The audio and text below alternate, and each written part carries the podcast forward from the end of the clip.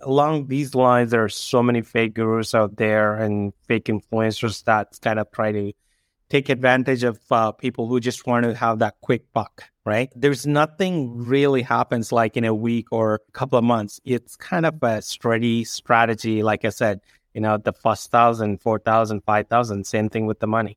And I think those are the ones that really work well. And if somebody tells you, uh, I'll, I'll, send you $10,000, give me $1,000 check, you got to stay away from me.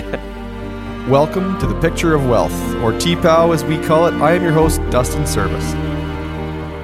That is the voice of VK Lakkineni. Now, VK is a entrepreneur, TEDx speaker, Telly Award recipient, three times Amazon best-selling author, and a digital marketing entrepreneur who's enthusiastic about unpacking what seems to be working in the marketing and digital space. We talk a lot about different things from marketing the book that I'm promoting to how to sell something on Amazon if you're considering having a, a side hustle or maybe just selling a product you already have online.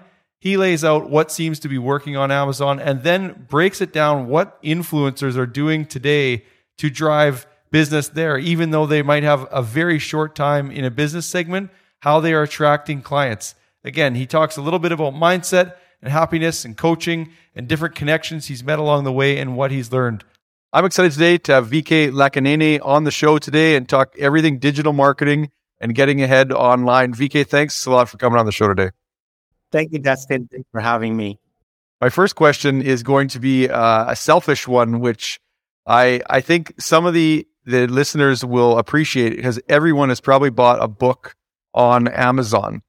And as somebody who's about to release a book in a couple months, help us understand the journey to being a best-selling author on Amazon and what that sounds like a lot of work to me. And how how do you do it? Where does a person start? And then give us your journey to uh, becoming a best-selling author online. So um, being an author i can probably look at a lot of things that are a lot easier but like anything else when you're doing it by yourself in the initial stages there's a lot of fear like how do i do that? What are the best approaches? And you know whether anybody would buy my book or not right?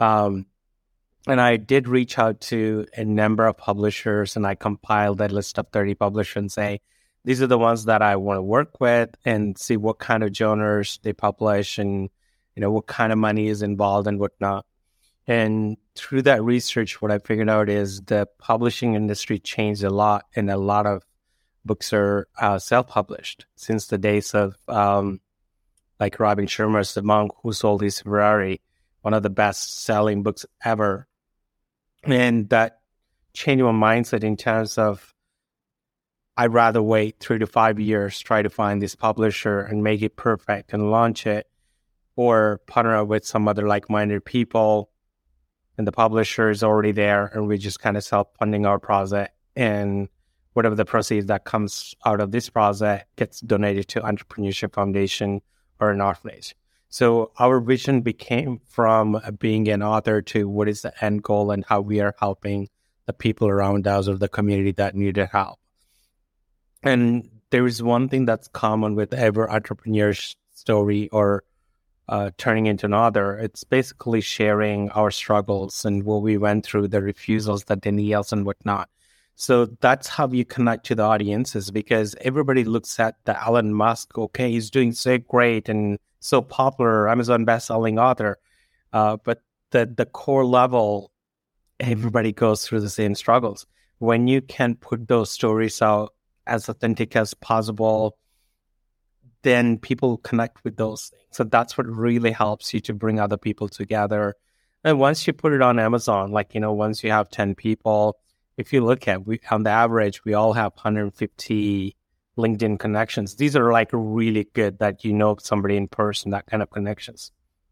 There you go, launch the date. And there is a strategy behind it, how there are a lot of people just put the books out but there's no sales. But there is a lot that happens building up to that release date and build that momentum and have everything in place. Like you need to sell X amount of books and generate X amount of revenues to get that Amazon best selling author status because you know you will be floating that week or that day in the top 10. And then once you have it, you might not be there afterwards. But again, knowing that logistics and see who you want to work with, how do you pick the publisher, who's going to be in this book, what kind of story that you're going to sell. Um, and it doesn't happen overnight. You know, for me, it was like a four or five years spending an hour every day writing it out and with the mindset of I want to publish my own book. And then realizing I can co-author with other people and make it quicker and faster, to get my story out. And once you have that status up, then you can work on releasing your own books.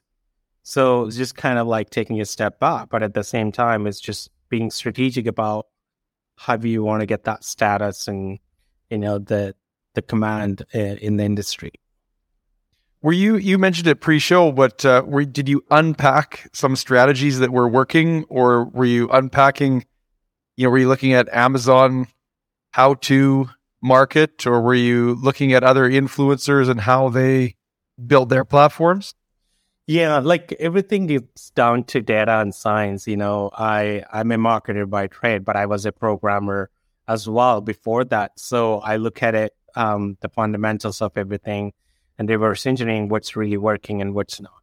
And with any of these Amazon best-selling books, there are certain categories where you can list it, and how many categories have you uh, put your book out. It's kind of very strategic. Like there are certain months, there are no books in certain categories. So how do you write a book in that genre and then say, you know, you can be best-selling author quicker and faster? but the motivations can be different for everybody. But one thing I just want to, um, you know, do it's a myth. Like others making a lot of money, that that's a myth. Like as soon as that you take that out of your head and then start working towards it, it gets easier. Because I know how many authors, um, like I do workshops, so I know these authors or want to be authors. I'm waiting for that million dollars check, or I'm waiting for that fifty million dollars check that's like you know one to five percent, unless you're like uh, you know Barack Obama or Michelle Obama. Like you know, you're not going to get there unless you sell hundreds of thousands of millions of books. Uh, but to get there, it's not going to happen overnight. So maybe the first book, maybe you sell thousand copies. That's incredible achievement. Maybe five thousand copies in a day. That can get you Amazon bestseller status. So there are steps you can take, but you know, do I have that next 10 years just working on that one project, right? Yeah, no, I, I can't remember what the average is of how many books an author actually sells. I think it's 500 in the life of its book, or maybe you you know that. But um, okay, so when we look at like things like digital marketing and and companies that are trying to you know really expand and market a lot on the podcast scene right now, Athletic Greens seems to be uh, a thing. Are you familiar with this Athletic Greens? No. How do You're not. To share. I'll give you another one. Are you familiar with Grant Cardone? Yes.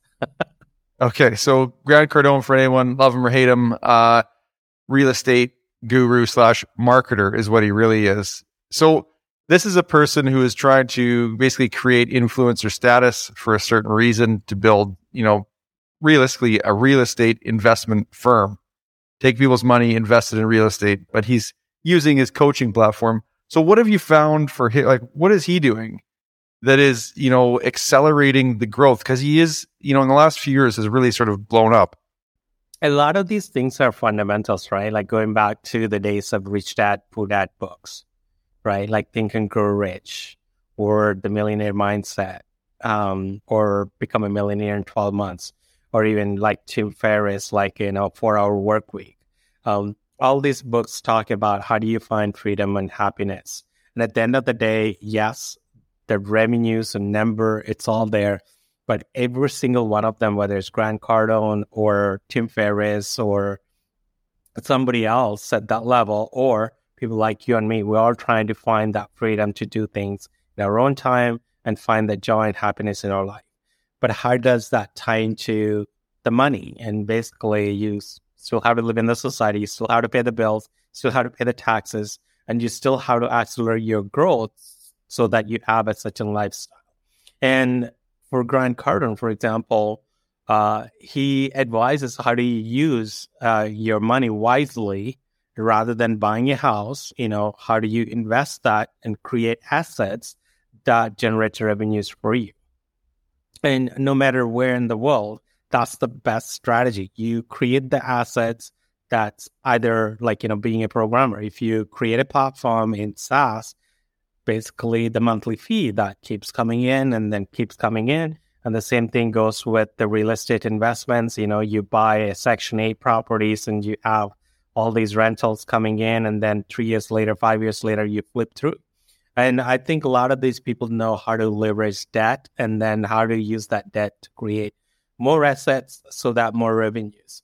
And you know these these strategies, like you know, I really admire about people how, how to use the money wisely to create more wealth in their life.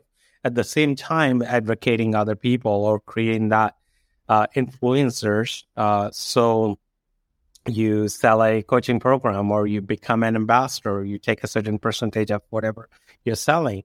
Uh, everybody has a different approach, but at the end of the day, it just has to be the solid foundation for anybody's future. So if I'm signing up for Grant Cardone's program or Jack Canfield program, I got to look at realistically, see, okay, you know, I'm investing X amount of time, X amount of money into this. What would be the returns and how long? And is it sustainable? And along these lines, there are so many fake gurus out there and fake influencers that kind of try to take advantage of uh, people who just want to have that quick buck, right? And there's nothing really happens like in a week or a, a, in a, in couple of months. It's kind of a steady strategy. Like I said, you know, the first thousand, four thousand, five thousand, same thing with the money. And I think those are the ones that really work well. And if somebody tells you, uh, I'll, I'll send you ten thousand dollars, give me thousand dollars check, you got to stay away from it. Yeah, I think uh, my wife and I were talking about the other day that you know if you have a podcast or a book and you, you know you don't really have any experience, if you were a confident speaker, you could actually be perceived as an expert. In the days of the past, it was you know whether it's science, you know I'm wading into some interesting uh, political views here, but different people, it's like well if it's science or you've got 30 years of experience in something, then you're an, a qualified expert. But nowadays you know, literally, you know, I see some influencers with tons of followers on online, and uh, you know, they're fitness gurus or experts, but they're extremely fit, but they've really been fit for about a year, and all of a sudden they're an extreme expert, and people are, you know, gospel that whatever they say, they're changing their diet, they're using their supplements just because they're using it. Well, that's different than someone who's got 20, 30 years using different supplements, using different techniques, so again, uh, you know, how do you how do you as a, a marketer, you know, working with clients, like how do you sift that when someone approaches you and says they want to do a big marketing campaign in one direction, and you say like, well, really, like, I don't I don't know if we should go there. Like, for well, for listener who wants to market their business, you know, how do you match up authentic and yeah, a business owner who sees an opportunity? I definitely came across um, such an prospective clients that said, "Hey, you know, we want to get that ten thousand followers in a week or overnight." Um, you know, they're all just kind of tricks, right? Like the snake oil tactics. Uh, they don't really help the business in the long term. But there are some influencers who use that type of tactics just to have that visibility. And in a sense, they're not really their customers. You know, they're just kind of followers, like generated by bots, whatever, like even the likes and whatnot. I have seen that a lot, like even the influencer giveaway campaigns. And I personally participated in some of them to really see what's happening in the background and understand some of this. None of them really gets you any value out of that. And with any influencer out there that's really successful making money, it's great. Like, you know, their content is funny, it's educational, it's entertaining, and then they're offering some value. And the younger generation just like to watch these videos on TikTok or Instagram Reels or wherever that is. But a professional um, like you and I, or a fitness instructor that's been in industry for 20 years, definitely that becomes, uh, you know, creates some sort of insecurity. Like, I'm not like that influencer online that's making a lot of money. But truthfully, how many of these best-selling authors or people that you come across or I come across, they're really popular, really knowledgeable, but financially, it's not there. Like it doesn't come across they're wealthy, but they have so much wisdom and knowledge, and no, there's nobody else can match that kind of wisdom. Um, so they don't know how to take care of like you know the social media and leverage that from the business perspective but these tools allowing a lot of younger generations growing up with it use these tools, which is online. So um, I'll give you an example. How many times people just go through somebody else YouTube video or newsfeed talking about what's in there and just build a credibility around it. But this person doesn't have any knowledge around what is happening there. It's just going through what's out there, but perceived as an influencer and making some online dollars. So does it last long forever? Probably not. Like, you know, unless you become like Mr. Beast. Like, you know, Mr. Beast is perfect example. Everybody knows him, talks about him. Uh, and I, uh, I followed him because, you know, being in the industry and whatnot, you got to admire these people, uh, especially the younger generation. He said, who, who is this? I, I have the book, The YouTube Formula. I just bought it. And he, I think he's the, the main character of it. But who is Mr. Beast? So Mr. Beast is just like a YouTube influencer. And first 500 videos didn't get any traction at all. And then it just kind of adding up, adding up, adding up. And then eventually he's one of the richest YouTubers in the world. And Tough. with anything with the economics and the influencing world, how it's changing is if you have the followers, you can create a product out of it it's totally opposite to create a product, test it in the market, push it to the people, versus use your influence and say, hey, you know, Mr. Beast burger is out, or Mr. Beast is going to be here with the pizza. There you go, right? And that's where it's shifting. And I think that's where the shift in the world, um, in terms of how you create products, like if you have the influence, you can use it to leverage, create products. So you're generating revenues. And like you can really see the Mr. Beast transition. Like he's really like a 17, 18 year old kid, like, and then now just with his beard and everything, how he transitioned and how he really challenged that, um, uh, the Netflix documentary and say, I'm recreating this in real life. And then anything with the advertising or marketing world, there's no such thing as a bad publicity. You know, it's a publicity and people take slides based on how they think about the product or the person. Uh, so that really helped his career. And so, like, what I want to say is don't get too concerned about what's happening with this influencer wall, but just focus on where you're at with your local community groups and how do you build locally and then scale it out. And it might take time, you know, sometimes years. And some of these YouTubers, they're doing it like for seven, 80 years. You know, it's it's not yeah. like, you know, put out like 100 videos and then just kind of overnight phenomena. Even personally, I look at like my personal brand, I focus on certain things, but when you look at my YouTube, there's maybe 76 videos out there, you know, right? Like, but being consistent is what's proven to be working really well and picking the right niche at the same time.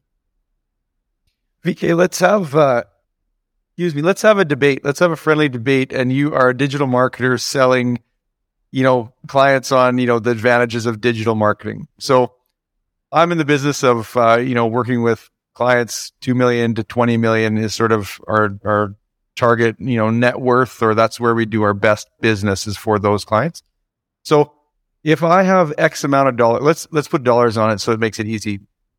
If I have $4,000 a month and I'm going to say, you know, we could do a digital campaign, excuse me, or I could take 10 potential clients out for dinner at $400 per dinner a month. Uh-huh. So we could do it slow and steady, face to face, or there's advantages to digital. I'm I'm asking this because I I have I see the scale, I see the vision of online, but for the dollars, do you think you could transpose that into you know, uh, a rate of return. And so my question to you is would be to be lobbying for the digital marketing uh, industry to say, no, the scale is much bigger than what you see there than your 10 dinners with 10 potential clients? So it's a very good question. And, um, you know, in sales and marketing, there are different strategies. But at the end of the day, we need to be realistic. Where's the best return on investment for my money? Let's say if you take the $4,000 and, you know, you invest in digital, yes, you can get like exposure on social media and whatnot. But is that the ideal target approach for you? Because your clients are $2 million plus net worth, right? Where are they spending mm-hmm. of their time? On Facebook, Instagram, well, Google? They I don't know. There. They might be there, but you and I know this. These people work hard for their money and they made deals in their lifetime. You know, they build their businesses or through work, whatever that career they were in. The right medium for this would be the golf courses. Be on the golf uh-huh. course with them. talk to them. At the end of the day, from my personal experience, 90% of our deals doesn't happen in the boardroom. They happen at a pub, like, you know, late evening, you just chit chat or what's going on, right? Or lunch breaks. And where that digital piece comes in is how are you positioning yourself through knowledge, right? Um, so let's say you approach me and say, you know, Krishna, like, this is what I can help you with. This is where you can invest wisely and we don't have any connection at all. It would be a hard sell for you because I don't know anything about you. But how do you build that persona online? Like, okay, you know, Justin, approach me. I'll just go back and look at your LinkedIn profile. Oh, you know, there's some chats out there. There's some blog posts out there. There's some videos out there. This guy knows his stuff. So the objection of should I even talk to this person just goes away. So now you reach back and say, now I know a little bit about you. Krishna, I'm putting together, you know, a dinner event for, you know, 20 like-minded people, just mastermind or whatever it is. I just want to catch up with you. I wouldn't have the objection to say yes, you know, because at the end of the day, it's my time, time commitment to be there. But that wouldn't happen if it doesn't go hand in hand with the digital. Uh-huh. And especially in the finance industry, you can run tons of backs out there, but the only way you build credibility is you pick out a real stock, you pick out a real ETF, you pick out like BlackRock or Citadel or what's happening with douchebag or you know I'm saying douchebag for a reason there. Uh, so when somebody sees that knowledge and expertise online, you just kind of already there. And this is kind of like you're building your material to shake, showcase who you are. Yeah, no, I think that you've you've helped me understand that it's actually, and for listener, if you have a business that you know markets, we are all you know, if you have a business, you're usually marketing to someone. Mm-hmm. So, and again, you you might be marketing to leaders inside large corporations. If you're some sort of you know sales or an IT support, uh, you know, is there any industry that you've seen where there is actually a speed up? So in my case, we talked about there's always like two stage. You got to create that thought leadership, a kind of uh, sleeve, and then you're doing face to face personal things. But for listener who has a business that is maybe not service based, is product based, or you know they they create tangible things. Do you ever see businesses or certain industries that are trending right now that can execute basically click to sell or you know scroll to sell kind of models where the person doesn't even have to be involved. Like I think Amazon is kind of like that. Yeah, I was about to say Amazon. Like there are a lot of shops on Amazon they do really well. So as eBay shops. Um, and drop shipping is one of the industries that's kind of very popular. Um, and you can automate a lot of things. So as affiliate marketing, um, so as somewhat uh, like EXP Realty You know, you you become your mm. franchisee. It's very similar to Remax, but everything online, and everything has its own advantages and disadvantages. Right? Uh, like even being an author, right? You can create like quick ebooks and sell them for a dollar, right? It's just kind of gives that revenue, but is that enough? And what is the best way to approach it? Um, you know, I have done affiliate marketing. I have done Google AdSense and you know placements and whatnot on some of my uh, advertising sites. I have done um, drop shipping uh, and you know very specifically Christmas time. What are the best product to sell and whatnot? Uh, everybody looks at um, Alibaba and how do you source these products, right? Um, out of all of those, at the end of the day, I had to look at if I'm spending an hour to produce um, you know X amount of dollars, let's say two hundred fifty dollars an hour. That's what I would charge. If it's not giving me that two hundred fifty dollars an hour when I'm sleeping, is it worth my time? Right. And also how it's not meeting my lifestyle requirements. You know, I can live with five thousand dollars a month or fifty thousand dollars a month, right? And you know, if you have your own jet and everything, it's a different story. But how do you create those revenue streams using affiliate marketing or Amazon stores, whatever that is? And how do you scale up fast? And one thing I'm really seeing in Amazon um, markets, like a lot of people focus on selling products yeah, I found this niche product like the thermal flasks or, you know, wintertime, some nice warming gloves, but they tend to forget about building a brand around that business. So let's say he sold like $50,000 or $100,000 in three months. When you're trying to make sit, you don't have a brand around your products. So basically, anybody that's trying to buy this, you already sold it, made money. What is in it for me? Why am I paying X amount? to get your business. But if you can build a brand around what you're doing, have the products on Amazon, that's a different story. You are continuously sourcing your products, you're building your Amazon store, you're building your brand. So you have a value and you can tell the prospective buyer, yeah, I have 100,000 prospective customers in this niche and you can find other product for this niche and you're going to make money. It's justifiable. Right. So I think being aware of what's really selling, what's really helps. But again, it's comparative, right? Like Amazon has its own ads platform where you can push these ads. Um, I'll, I'll give you a funny example. I set up my Google, um, Amazon actually started back in like 2007, 2008, like way back uh, when I was in England and just moved here. Totally forgot about it. And I think at some point in 2010, I changed to US.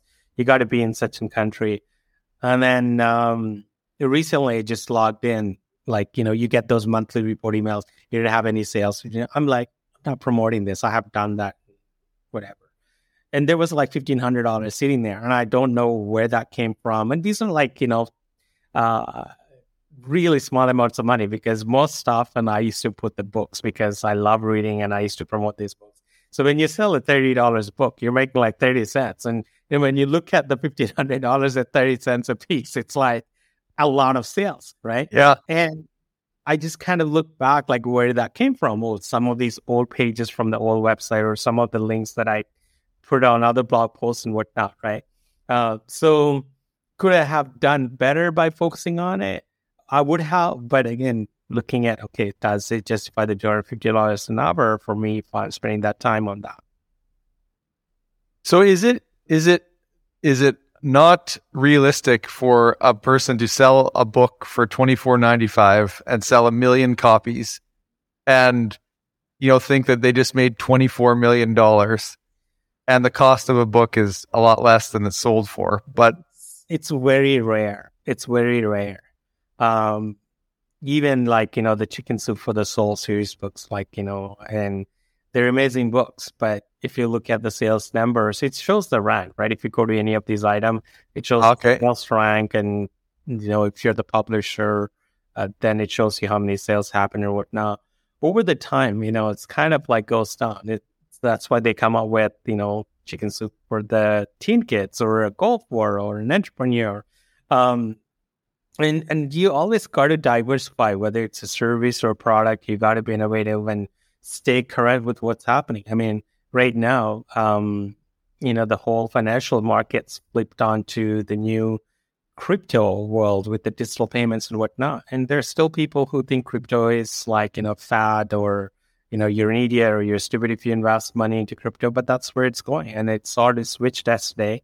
And I don't think like 90% of the population isn't aware of that. Like if you go back to your TD new service agreement, like, you know, I think it's in section four, your digital ID and we can control everything, you know. And even though that's always been there, but it's done through a different means. And that's kind of inevitable in any industry. So all these gurus and influencers talking about cryptocurrency all these seven, ten years, building that content. Now it's finally happening.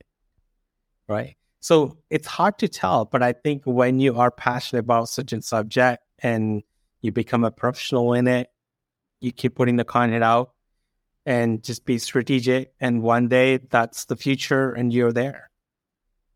Do you think that, uh, you know, again, we often talk, and there's there's many books written on it, but having seven income streams and you know have a diverse sort of mix of you know different assets that pay you, but like could almost every everyone have their own Amazon selling account or like because you don't really have to invent something to sell. Like you already mentioned Alibaba, people buy stuff on there, put a brand name on it, and then sell it for more just based on the brand. And my two part question is how often have you seen in, in your research brands like a, a person who has, you know, sells 10 items on Amazon sell that business like, do they exit and a company buys them? They do. You know, there are companies like that that acquire multiple stores and just create an entity out of it. And almost it becomes like a, you know, $200 product company, then, you know, 10 here, 10 there. Uh, but where uh, it would be strategic is when you're kind of consolidating uh, your suppliers and when you're consolidating your costs and just becoming into one entity so you're leveraging the people from different industry niches, basically. You know, the same mm-hmm. that bought a, a golf club would buy something else for his car, right? And how do you leverage that customers to sell products from other segments? And this is, you know, one thing I always uh, I learned from Jay Abraham. He talks about preeminence.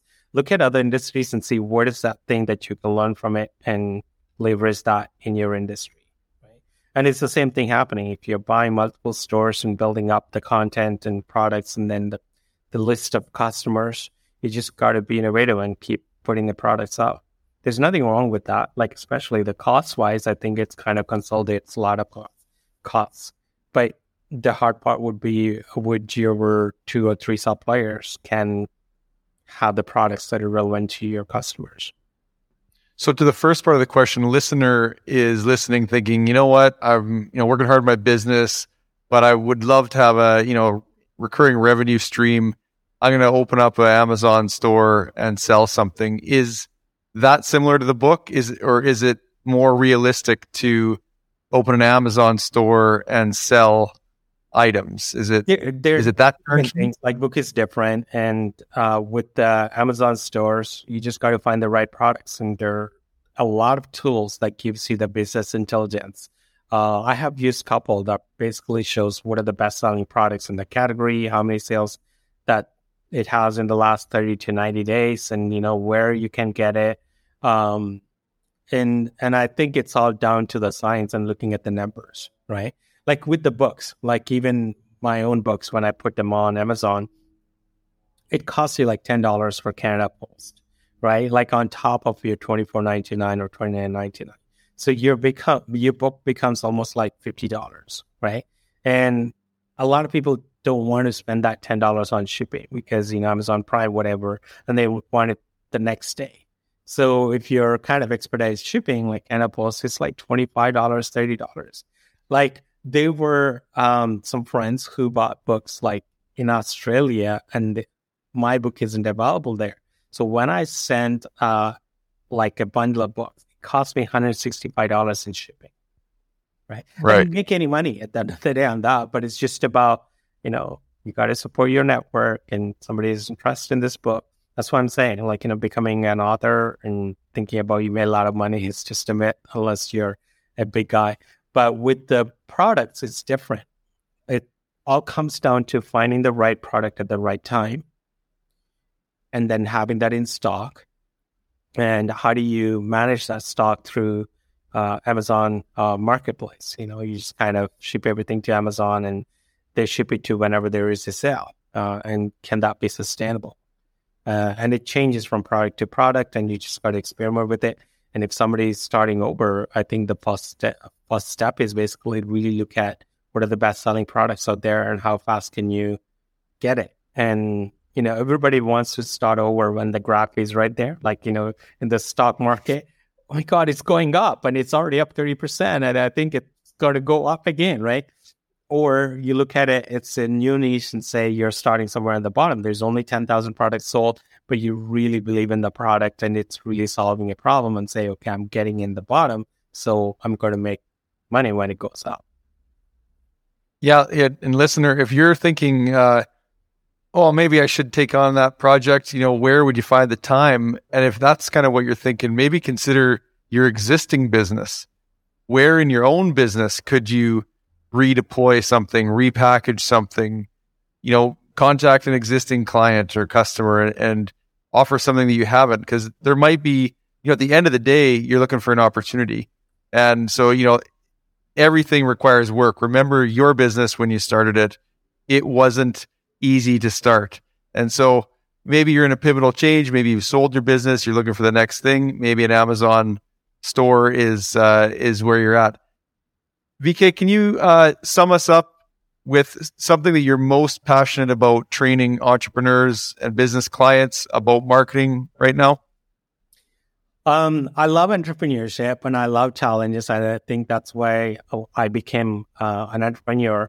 Uh, and my focus right now is through Mindset Monk brand, helping fellow entrepreneurs offer that coaching and say, these are the things that you need in your business to become something in two, three years' time. So I look at the longevity and basically piecing out the business and say, you need eight systems in your business and this is not really working. And sometimes I'm surprised, like a business that existed 20 years in the market, when you look at their logo, it doesn't match with any of the branding, doesn't match with their website or what they're selling as a service or product.